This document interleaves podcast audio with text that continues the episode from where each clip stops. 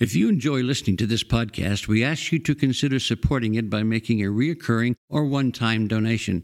Visit Mayflower's website at www.mayflowerucc.org and click on the Donate Now button. Donations made to Mayflower's Radio Fund are tax deductible and go toward keeping this podcast available. Thank you for your support.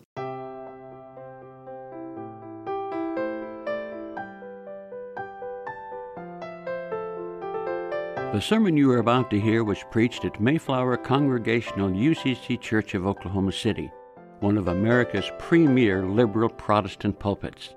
At Mayflower, we are an open and affirming peace and justice church where we believe that religion should be biblically responsible, intellectually honest, emotionally satisfying, and socially significant. We go now to the pulpit of Mayflower UCC Church of Oklahoma City. Will you pray with me? Some of us get one more day, God, one more day this weekend, an extra Sabbath, so to speak. And, and we generally make good use of it, more time spent with friends and family, sharing meals and laughing. We let ourselves play and rest. Perhaps, perhaps this weekend has more Sabbath in it than any other. But we know why we have this long weekend. We know why we are given Monday off. Memorial Day is for remembering those killed in war. So we go to the cemetery to decorate the grave, we stand for a moment of silence we say a prayer appropriate for the occasion. We declare freedom isn't free, and all gave some, but some gave all. This is how we honor their sacrifice.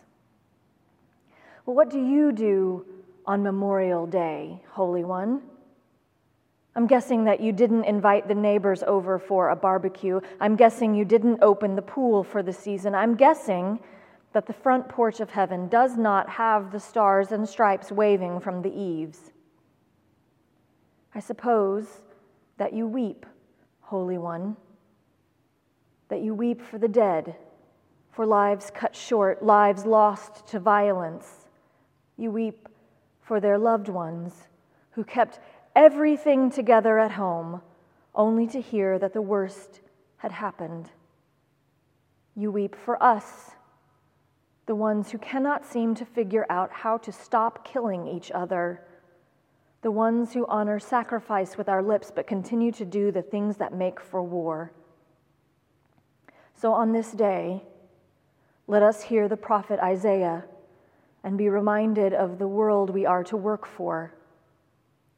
They shall beat their swords into plowshares and their spears into pruning hooks.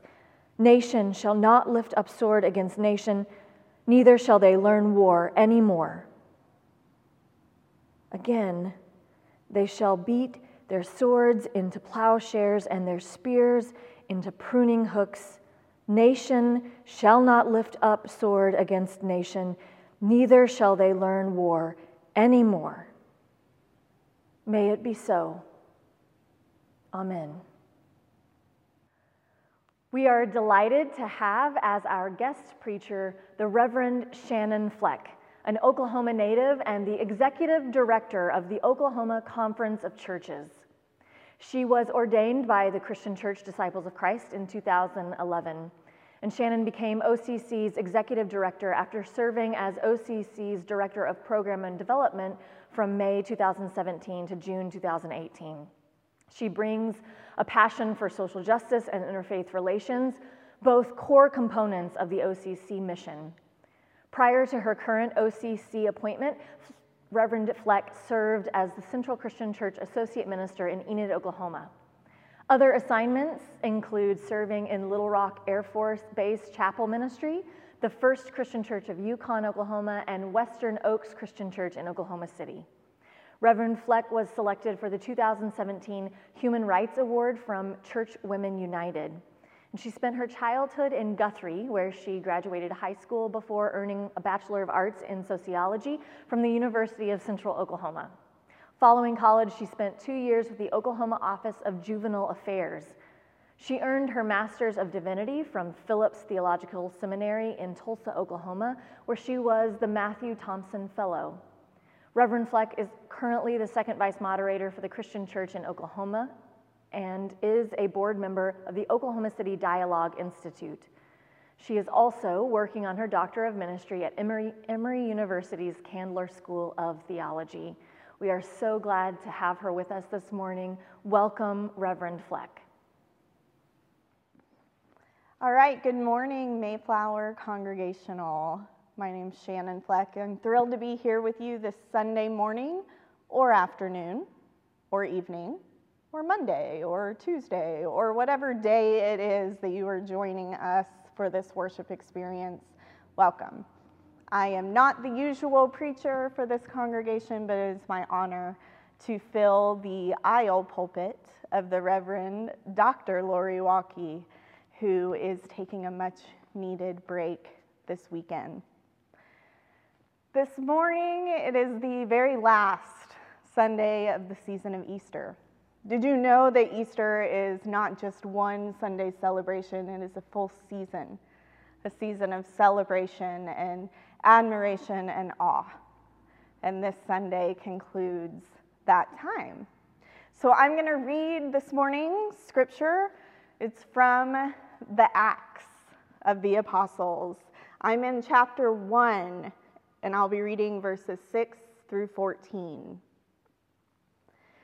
So when they had come together, they asked him, Lord, is this the time when you will restore the kingdom to Israel? He replied, It is not for you to know the times or periods that the Father has set by his own authority but you will receive power when the Holy Spirit has come upon you. And you will be my witnesses in Jerusalem, in all Judea and Samaria, and to the ends of the earth. When he had said this, as they were watching, he was lifted up, and a cloud took him out of their sight. While he was going and they were gazing up toward the heaven, suddenly two men in white robes stood by them. They said, Men of Galilee, and I'm going to change that to people of Galilee today. Why do you stand looking up toward heaven? This Jesus who has been taken up from you into heaven will come in the same way as you saw him go into heaven. Then they returned to Jerusalem from the mount called Olivet, which is near Jerusalem a Sabbath day's journey away. When they had entered the city, they went to the room upstairs where they were staying. Peter and John and James and Andrew, Philip and Thomas, Bartholomew and Matthew, James, son of Alphaeus, and Simon the Zealot, and Judas, son of James. All these were constantly devoting themselves to prayer, together with certain women, including Mary, the mother of Jesus, as well as his brothers. Blessed be the reading for today's message.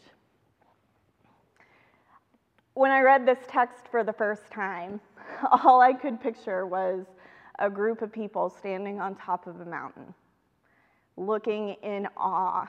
And they've spent all this time in awe. They had witnessed a resurrection. They had to be convinced of it first, repeatedly, but it had happened. And then the, the proof, the continued ministry, the continued message of a returned Christ. And now this at the top of a mountain watching their Messiah ascend for the final time. I saw a meme on Facebook yesterday, I believe, that said, The ascension of Jesus, which is this week, that's what this text is, is Jesus going to work from home remotely permanently. And that's what this is. This is the final ascension of Jesus, going to sit alongside of God. we think about mountaintops, or at least I did. You know, I'm very visual. So when I read scripture, I immediately focus on the imagery and I try and picture it. So I think about standing on top of a mountain. Mountains are beautiful, they're holy, and holy things are happening on top of mountains throughout Scripture. And what mountain in our world is more famous than Mount Everest? The tallest of all our peaks, one of the most sought peaks in the world. I watched a movie, oh gosh, it's been three or four years now, and it was called Everest. And it was about this group that scaled the mountain, and a storm came through, and tragedy struck. And there were deaths and struggle, but also success of reaching the peak. And when I have experiences like that, I get a little curious. Uh, let's face it, I am never going to climb Mount Everest. That's never happening. But I'm, I get curious about what that would look like if I wanted to. So I got online and I looked up a guide company. Like, what are the steps you have to go through if you want to hike Mount Everest? And it's, it's daunting. First of all, you have to pay a fee to Nepal. I think the sum was about $11,000 just to get a permit to even begin it. And the whole process takes about 63 days. You have to take two months of your life to engage in this process. It's a 10 day trek just to get to the base camp of Mount Everest. And you have to do it in the month of May. So we're in the month of May now. There very well might be people hiking. I don't know if they are because of COVID. I don't know if COVID is existing on Mount Everest. Um, but this is the time of year. It can only happen during this time. And the hikers might get one or two good, clear days to reach the summit. That's it. And it takes a full 24 hours to get from the final campsite to the top and back. And that's all you get. So today, I started thinking, you know, it's been a few years since I looked all this information up. Let me go back and revisit. And I found article after article about how overrun Mount Everest has become. The permits have been exploding in numbers. More and more people are going to this mountain seeking to hike to the summit, and it's overrun. They call the area from the final camp to the peak the death zone. That sounds appealing, doesn't it? There's one rope, one rope for people to hold on to, going up and coming down. And this article had a photo of a line of people waiting, like they were at Disneyland. A long line at that altitude with limited oxygen, with limited supplies, just enough to get you up and back alive. It said that people can wait in that line for 20 minutes to an hour and a half to get there. Can you imagine?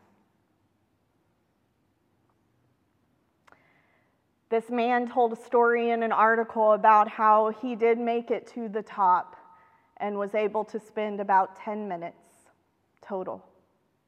That's all he got. 10 minutes at the peak of what is the most popular mountain in our world and had to go back.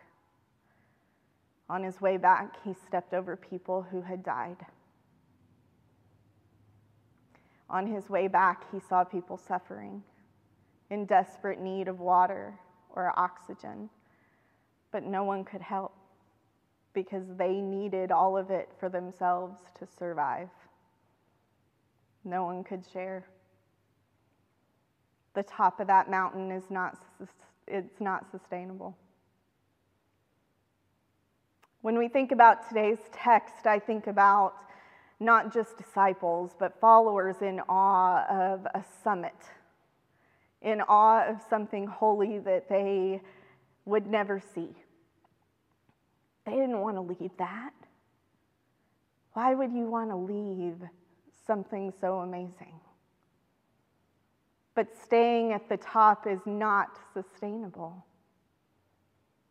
In today's other lectionary texts from the Gospel of John, we see Jesus conversing with God and telling God, It's time for me to go now because I've given them everything they need. I have shown them your ways, I have shown them you. I have given them what they need to do your will. It's time. The important piece of today is that staying on top of the mountain is not where we find God. We find God in Jerusalem. We find God when we begin the journey back down from the all we saw. We find God in the humanity of the reality of the hands and feet of the people who have seen God's work. So today, I think a lot about how ministry looks, how, how the work of God is working in today's world, and we see it in the hands and feet of our first responders, of the people who are showing up day after day. We see it in our teachers, we see it in our public servants, we see it in the people who are making it work, going out of their way to serve their neighbor. We don't see it climbing on top of a summit to find God. But so often that's where we go. People want God and they will climb over one another to find God, crawling with their oxygen tanks, with their water, seeking God in a place where we're not meant to find God. We are meant to find God in you, in that person over there, in the person living next door to you, in yourself. When we pray the Lord's Prayer every week, we pray, Create your kingdom here on earth as it is in heaven. And that, my friends, is the ministry of Jesus. That is what the awe of Easter is about. That is what this season is about the awe and wonder and majesty of you and me and the holiness we breathe. So go forward. Go forward in your heart and your blessing, knowing that God is within you, not on the mountain, breathing in your breath. Amen. And so let us go forward, friends. Let us go forward into a world that is unknown, but also known. Known in your hearts and in your minds and in your actions and your being, the holiness of all we are now and each day. Go in peace, go in blessings, go in health, and go in love. Amen.